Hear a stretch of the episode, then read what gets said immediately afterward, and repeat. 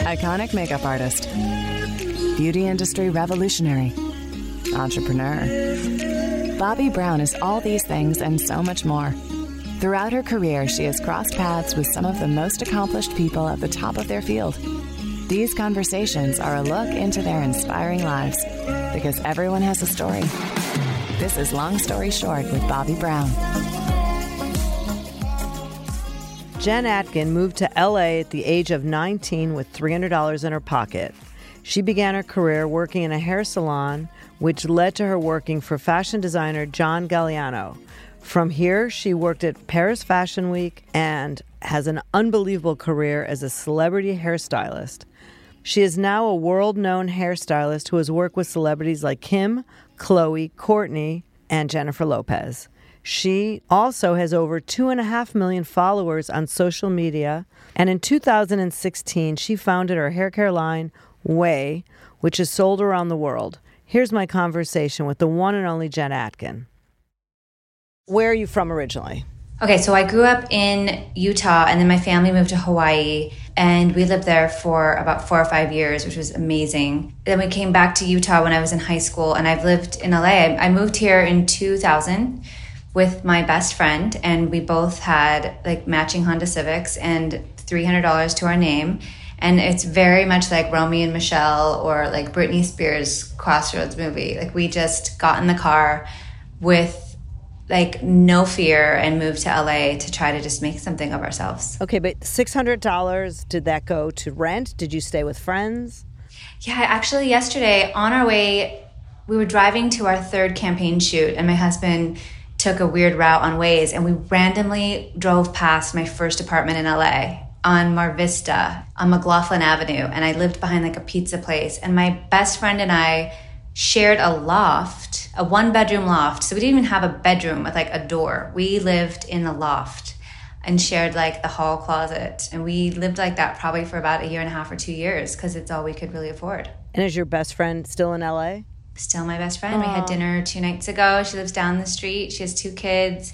We both married nice Jewish boys. Aww, smart girls. And yeah, she's Aww. Like my sister. Cool. Yeah, I love her. That's so nice. And so you land in LA, and how long did it take to get a job? Oh my God. I mean, I did a ton of like odd jobs, because I really, again, like I didn't know anybody. We had Craigslist at the time, I think, for like job hunting. And so I worked as a receptionist for an architect firm. I worked for a music supervisor. God, I have to think back. I was doing like odd jobs, and then I used like I said, the Allure directory was my only way of really seeing like what was going on in the hair world. I had like my Thomas Guide to search in my car to figure out where I was going. I remember so many times going to like Rodeo, which is like near the airport, because I thought that was Rodeo. But yeah, so I started working as a receptionist at a salon called Estilo, and I got a really lucky break. I was at a Starbucks interviewing for another job at like some computer firm, and my future boss was interviewing people to be receptionists at a salon next to me, and she heard my interview.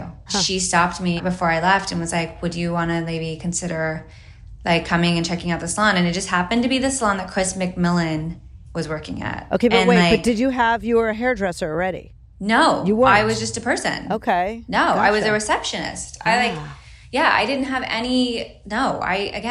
know anybody in the hair world. And so... Wait, did you go to beauty school? Did you... Well, this is after. So I started as a receptionist at Estilo, where Chris worked. It's still there, like 2 blocks from my house. Yeah, and for people that don't know Chris... Tell oh my them. God, well, I can't even like fathom that. There are people out there, so. Okay, well, everyone watches Friends, and everyone knows who Jennifer Aniston is. And basically, Chris McMillan is the man behind the most iconic haircut, which is the Rachel. Right. So Chris was there for a second, and then he left to start his own salon. I was a receptionist there, moved up to a manager position, started saving my money. I couldn't afford, I really wanted to go to hair school, and I was like just observing hairstylists at that time. Like, I really wanted to kind of see what they were doing right and what they were doing wrong. This was 2003, 2004. And at the time, like, hairstylists were coming out of the 90s, and it kind of felt like, you know, you had your superstars. Like, hairstylists were like rock stars. And like, I noticed a lot of people who were maybe, you know, they had a lot of clothes in their closet, not a lot of money in the bank. It kind of felt like, you know, the success was never going to end. And I really got to watch, I think, artists who were so amazing, and I just like was soaking in everything, watching how they created these amazing looks. And we had Winona Ryder coming in. I was feeding Bette Midler's meter. It was like a dream come true. But I was watching these artists who were not good business people. And so that's really my first, like, I was personally like counting the money we were getting every day, and I was seeing how much they were making and how much they were spending, and I was spending time with them on the weekends. Bobbi, when I moved to LA from Utah, I didn't know what gay men were. Uh-huh. Like, I grew up in a Disney bubble, so like, uh-huh, I had no idea what Jewish people were. Like, I was just totally like soaking in this amazing like world that I'd never been exposed to. So I was just, you know, watching these guys not really making the best business decisions and lifestyle choices. You know, there was a lot of drugs going on. I just felt like it was a really important time for me to kind of like, in hindsight, I see how that like was building the blueprint for who I am now. So yeah, long story short, I saved up money. I still couldn't afford to go to like Vidal Sassoon or Paul Mitchell. Like, those schools were about $20,000. And so I had an assistant that worked at Estilo who said, there's this amazing apprenticeship program you can do basically through the state, from an occupational school downtown LA. And you can go and get your certificate there, your cosmetology license, take your state board exam, and work in the salon to get those hours towards your cosmetology license. So you're killing two birds with one stone. So I was like, I have to do this. This is like a dream come true. So after really studying like the business side of being a salon stylist, I was working on the floor during the day, sweeping the floors, feeding meters again, like mixing formulas. I worked for a guy who, like, if you didn't pay attention to the foils like that you were holding and watching his like pattern, he would paint bleach on your fingers. Nice. Okay. So it would just burn. Aha.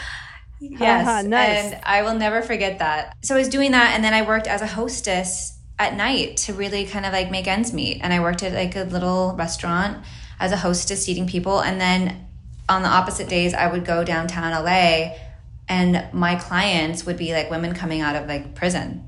Like, there was a women's prison down the street. And so, but that was an amazing time. I met so many great girls who I just connected with after, oh my God, 15 years. That's where I learned how to braid. That's where I learned how to really work with like ethnic hair. It was such an amazing experience for me. And that's how I got my license. And you were giving back. It must have felt good helping women that really needed it. Totally. And I have to say, like, imagine, Bobbi, I'm like this little Utah girl who moves and gets to work now in like Beverly Hills, and I'm seeing like the fanciest of the handbags and the fanciest cars that I'm feeding meters for.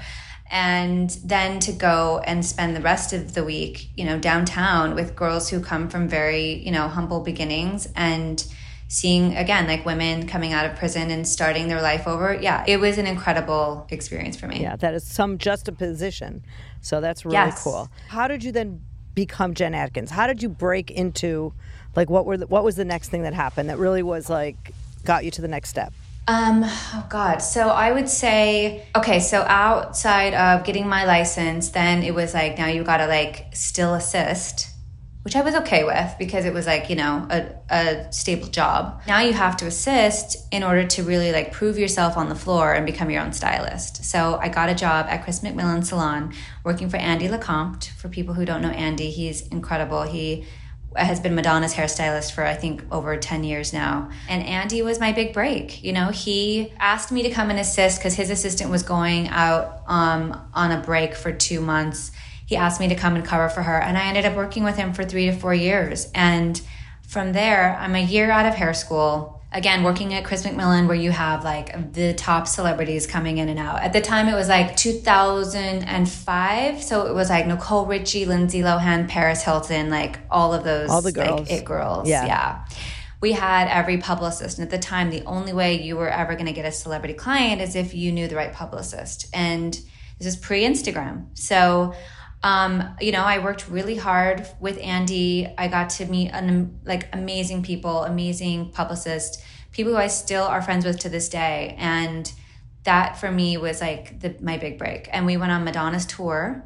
I got to go do all the dancers' hair. How cool is that? It was awesome. Yeah. So we traveled the world. I was 26, came back to LA. I got to go on the floor and really start like, that's where my work ethic kicked in to overdrive, because for you to really stand out, it's like you have to be the first one in the salon and the last one to leave. And, you know, there's no such thing as having like a social life if you really, you know, want that success. This is at that time. Right. It's different now, but this was 2007. So, you know, we didn't have ways of marketing ourselves. So really, I just put in the work at the salon. But Jen, I think that's so incredible, because so many people your age and younger, they don't understand that. Like those days when you're doing that. And by the way, I still do it to this day. I still make sure that everything gets done, and I get on the floor and I help wrap boxes. You have to do that. Oh my God. Bobbi, last night on our shoot, I told my whole team to leave. I'm like, guys, we're done early. Go home. And then I realized, oh my God, we've got to like pack up all the tables and the director's chairs. And like, I'm sitting there with my husband and his two assistants, and I'm like in the rain, you know, carrying tables out, and like, but I don't mind it. You know, I think, again, like, I think, you know, when you come from that time of just, you got to put in the work. I don't see myself ever being that person who's too good to do that stuff. So you're still an assistant at this point. When do you break out of being an assistant? What's that moment? I assisted Andy, and then, you know, he had the confidence in me, and he was traveling a lot. So I got to like work with his clients when he was out of town. And I just, you know, that's when I really started building my own clientele. I really credit Amanda Silverman, who's a big publicist at The Lead. She does like Charlize and Lady Gaga and Pharrell and Rihanna. She's huge. And she was just a random blow dry client. Had no idea who she was. She was working with Queen Latifah, and I thought she was like her assistant. I had no idea. And I started doing blowouts for her, and she really liked my work. And, you know, we didn't really ever talk about what she did. And she was at the time with 42 West, which is a big publicity firm. And she was a really big reason that I got success as quickly as I did. My first big celebrity client, I worked with like Hayden Panettiere when she was on Heroes. I worked with Amanda Bynes. I worked with like Lindsay Lohan and Nicole Richie doing their extensions. You know, Amanda was the reason I got Sofia Vergara with my first big hit client, and she had just done the pilot for Modern Family. So I got to spend a good 3 or 4 years with Sofia Vergara, watching her just, I mean, talk about a girl boss. She is an incredible entrepreneur, an incredible actress, an incredible person. And my work with Sofia when she was doing like Pepsi ads and CoverGirl, that Kim Kardashian paid attention to what I was doing. And I got a phone call to do Kim for the cover of Cosmo. And my agent at the time was like, this came in, it's like a for sure pass, you know, like, I don't think you'd really want to do this. It's like a reality star. I don't know. And I was like, you know, I think she's really beautiful, and I've never heard anything bad about her. And at the same time, Lorraine Schwartz, who is another guardian angel of mine, Lorraine Schwartz was really close with Kim, and I met her at that time at an Oscar party that Lorraine had, and just really thought she was lovely. And so I took that job, and that changed my life. And how did working with Kim Kardashian change your life? This is now 2011. So Instagram is about to hit, you know, I think Instagram came out in 2010. It was just around that time, you know, Kim was really hitting it big. And I met her sister Khloé on this shoot, and we really hit it off. And Khloé was going to be hosting the X Factor. And so she asked me if I would, you know, consider, she wrote me the nicest note. I mean, these girls are literally just, they're so thoughtful and such good girls. And Khloé wrote me a really sweet card and was like, I know you would probably never want to, but it's my first time doing television, and I would really love it if you would come and help create looks for me. And that was so much fun. And like Khloé and I have been close ever since we did that. And, you know, I've been really, really fortunate. I consider like my success is probably 60% luck and being in the right place at the right time. And the 40% is, you know, work ethic and working hard and just trying to be a good person. But, you know, at the time, the Kardashians weren't even what they are now. You know, they were still in hustle mode. They were still like doing random magazine shoots, doing random, you know, collaborations, just kind of getting their foot into the whole entrepreneurship. So you've been there for the whole ride. Yeah. I mean, the show's been on 16 seasons now. And I think I started with the girls around season 9 or 10. Okay. I wasn't there from like the very, very beginning, but you know, I remember the first time I worked with Kendall was 7 or 8 years ago. She had just done her first feature in Teen Vogue and I got to do her braid. But yeah, so I have really kind of grown with the family. And, you know, if I can say anything, again, like it changed my life because not only was I working with these incredible girls with incredible hair and they were in the limelight, but I got to grow up with them in a business sense where, you know, I'm there with them every morning, eavesdropping on, you know, phone calls and meetings right. and like really watching their work ethic. And I think that, you know, what's the saying where you're like, you are the sum of like the people that you spend the most time with, like the top 5 or 6 people. You told me last time we talked that you thought Kris, you know, is such a wonderful woman. And you said to me, you said you really have to meet her as a businesswoman. So talk about what she has meant to you as, is she a mentor? Huge. Like I consider Kris, you know, really like another guardian angel of mine. Like she really truly treats the people in her life and in the girls' life, whether it's assistants or glam squad, like she really does treat you like family. And I don't know how, I mean, the saying should be, we all have the same hours in the day as Kris Jenner, because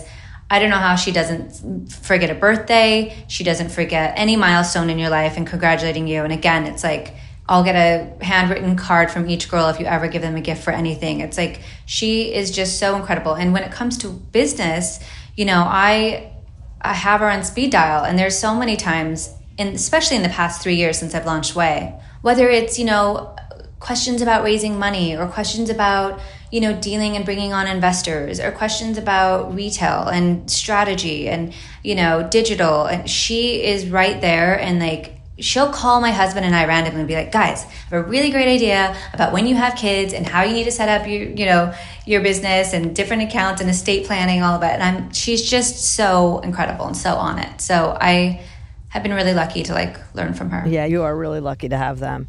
So talk to me about fashion, because you cross over into so many different worlds. That's the celebrity world and that's fashion. But don't you do a lot of fashion week? Don't you do shows? Yeah, I mean, that's kind of changed a bit. So cut from me working in the salon and working with celebrities and Sofia Vergara and Kim and everything. So you'd think that like, you know, I'm the girl that just like is going to ride that like salon, you know, success and just have my quiet little life in LA. No, I was like, I still need to learn. I'm 28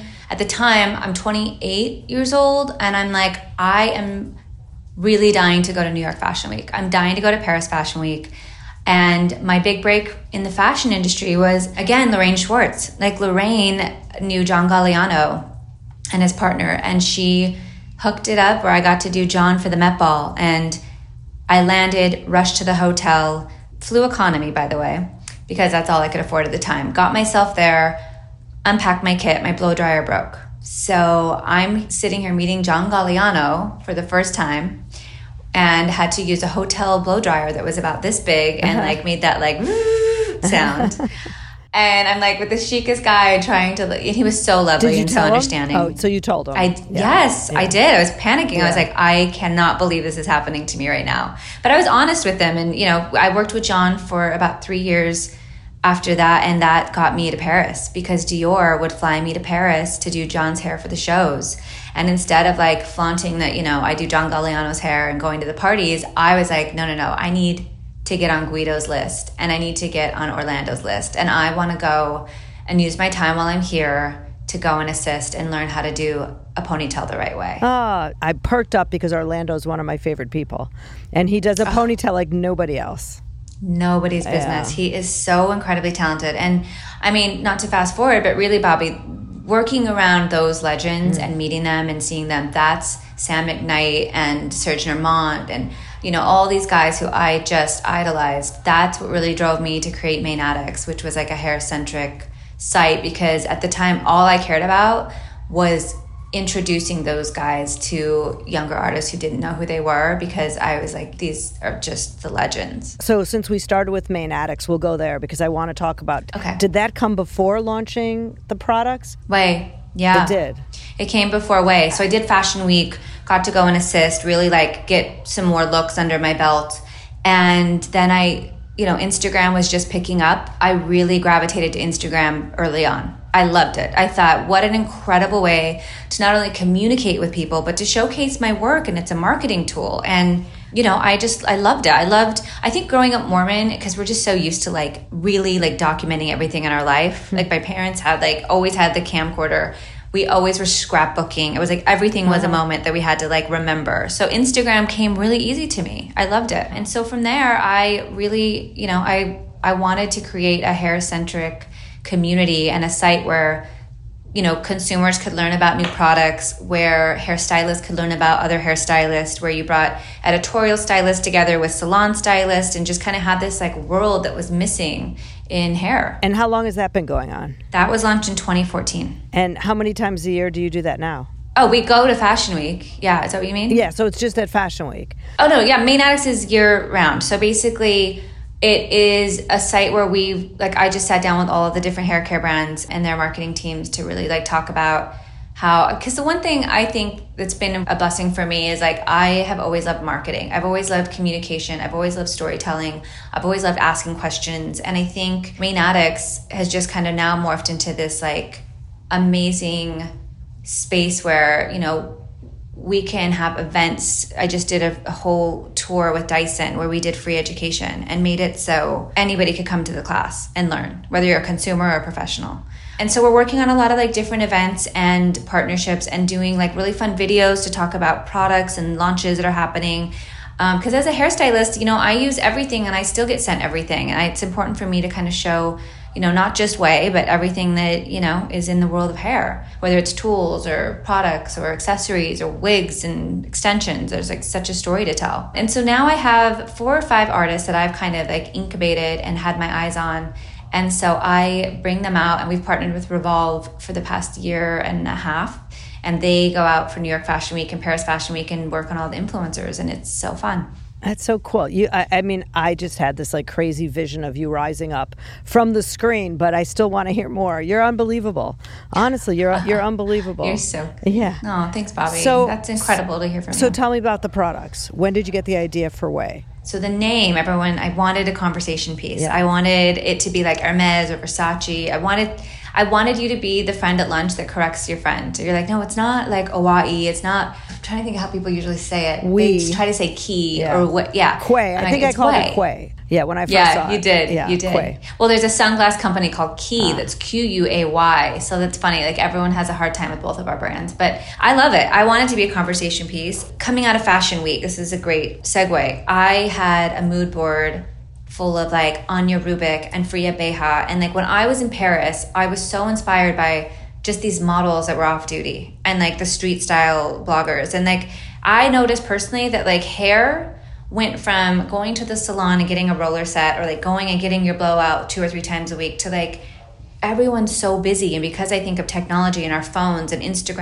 and all of it, like no one really was living a lifestyle where like you had the time to go and do that. So I really knew what was missing in the marketplace. I felt like there weren't a lot of brands who were having real honest conversations with their customers. There were none actually. And if you think about, you know, at the time, this was 2016 that we launched. So I started formulating in 2014. And at the time, it was like you were seeing these ads in magazines or on billboards that were like models with wigs on their hair. It was just nothing that was relatable. You know, I didn't really think that we lived in a world where people were going into a store and asking a salesperson, like, what product is great for me? I noticed that, like, my friends were having conversations with each other. We were using Instagram. We were, like, having, you know, like, the people that were influencing our purchases were like people around us. It wasn't necessarily a salesperson. So yeah, I kind of wrote down everything I wanted it to be. I knew what I wanted it to look like and smell like, and there weren't any like really modern scents. And I think by working for, like I worked for Unilever for a couple of their brands. And I think just from behind the scenes, like I would get handed a script that I had to really stick to. And when I was doing presentations, and I felt like that just didn't feel real to me. And so I called up one of my really good friends, another ex-Mormon. His name's Tony Umel, and he has a company called Case Agency. And I called him up and I said, will you do me the biggest favor? I have no money, but I know that like you understand this vibe and this vision. And he was like, 1,000%, I'm on board. Like this is gonna be so disruptive. We wanted it to be like what Chanel was in the 20s. We wanted it to look luxurious and make you just feel good and feel like you wanted it in your bathroom. You didn't have to hide it. We didn't want 20 descriptive words. We didn't want it to smell like bubblegum. We wanted it to just be really just modern and cool. And I think being a female, I just knew the conversations that weren't being had, and we wanted to be the first digitally native hair care brand. And you were. Voila. And honestly, I was first attracted to the packaging because it's so simple but so chic. And everyone now is trying to flatter you and imitate you or copy you and knock you off, however you want to say it. Yeah. So, you know, I know your brand is growing. And right now you have how many products? And then I know you have some coming out. Well, we have perfume that just launched. So we just launched our fragrance, which sold out in like 36 hours. Yeah, that's insane. On our site, that's which is insane. Incredible. And then what does it smell like? Describe it. So our bestseller was North Bondi. That's the one that sold out like literally within hours. North Bondi is the scent that is like, it's like an apple blossom with a bergamot. It's got raspberry. It's a little bit like a sweet, like sandalwood mixed with floral. So everything is like really kind of, I'm trying to describe like our scent. It was really inspired by like, I grew up in Hawaii and I love floral, but I also love like a sophisticated like sandalwood touch. Like I'm a fragrance freak. I'm obsessed with like Diptyque and Byretto and Le Labo. I just love scent. So that was our top seller. And then Melrose Place is another one that's got more of like a cedarwood, white musk scent. And then we have coming up the end of December. So we're coming out with a kit with Summer Fridays. We're doing a collab. Oh, that's so cool. I'm very excited about that. I just recently heard about that. So are you also going into body care? Here's the thing, Bobbi, that's hard for me because, you know, we are, again, like a digitally native brand. So we're asking a ton of questions and just kind of asking what people want. So I'm a hairstylist. I knew the first few SKUs. Like before I could talk about Way, like I knew what I wanted in the shampoo and the conditioners, like obviously like not having sulfates and phthalates and having it, you know, like I wanted a product that wasn't full of like really shitty ingredients. And I think like I knew the wave spray was going to be a hit because everyone loves like something that's going to like really build their hair. So I knew like coming out, like the treatment mask, I wanted something to help the girls with really like a lot of breakage, girls that wanted their hair to feel like virgin hair again. And then as we've grown, so we've had conversations and everyone, the fragrance is a great example of this actually. Everyone was like, we die for the scents, make a fragrance. So that's how fragrance was born. And then we did our rose hair and body oil was our first like multi-use product. And it like flew off the shelves. One of my favorites, by the way. I use it almost every day. Oh, one of my faves. I cannot believe this. I use it on my face too. I use it on my face. Great. I can't believe Bobbi Brown. I still cannot believe that you even like, it's crazy. It's such a weird, I don't know how to describe it. It's such a weird moment. But it really makes me, well, just so you know, I love it. So when are you going into makeup? Oh my God, no. Listen. I bet you will. Well, I was going to tell you, this is what's hard for us. Okay. So like when I first sat down with Sephora and with other retailers, they're like, so what's your plan for the next year and a half? We need your calendar. And I'm like, I have no idea. Like we're literally, you know, flying by the seat of our pants and burning the candle at both ends of the stick because we're having conversations and getting product out, you know, we're trying to do obviously like as much testing as we can, but we like really have a rush on getting products out on shelf. We just had a meeting this morning, actually, and I went on Instagram Live to ask about bath. You know, a lot of people are asking us to do stuff for bath. And we have a ton of people asking for more body products. Like, so stay tuned. We're doing a lot of really fun stuff. We actually just had a meeting, and I was I want to bring pet shampoo back. And, like, we want to do all the things, and there's just only 12 months in a year, so. Yeah. Have you learned to breathe yet? Yes. Okay, good. I have to say... Yes. Talk to me a year ago? No. Talk to me a year and a half ago? No. But, you know, we just hired a CEO who's changed my life. Okay. He's amazing. He was formerly at Diva Curl and like L'Oreal and Pepsi. He's amazing. His name's Colin. And so he's helped me to really find like a better balance. And I just have really great people around me who make it so I just show up and do the work. And I'm all about working smarter and not harder. So if you could tell everyone who's listening out there that wants to be an entrepreneur, wants to have a business, what's the one thing, according to Jen Atkin, that they could do that's going to change their life starting now? You know, I would say, I think if you can take anything away from my story personally is that I had no fear, you know, and I think like, people will say to me all the time, like, how did you first start working with celebrities? And how did you, you know, have the guts to move from Utah? And I think, like, when you have nothing to lose, it's easy. You know, you have nothing to lose. And I think, like, I wrote something on Instagram the other day about, like, everything just starts out as an idea on a piece of paper, you know, everything. So I would say, know that success is hard. Know that money is not like the solution to everyone's problems. That's the one thing I think I try to really stress, is that, you know, I've worked around very successful people that have a lot of money. I've worked, you know, in the Middle East, I meet tons of amazing, like, women who are sheikhas, and they have, like, the Middle East, when I come back, I'm like, wow, I'm really, really broke. Yeah. But, like, you know, I would say this, like, just, I'm all about really wanting to teach people how to better your life, how to strive for goals, how to make your own personal goals, and really, you know, like, that's the only thing I can say, is, like, really better your life. But I don't think, we live in a really scary time right now, where I think everyone is constantly comparing themselves to other people.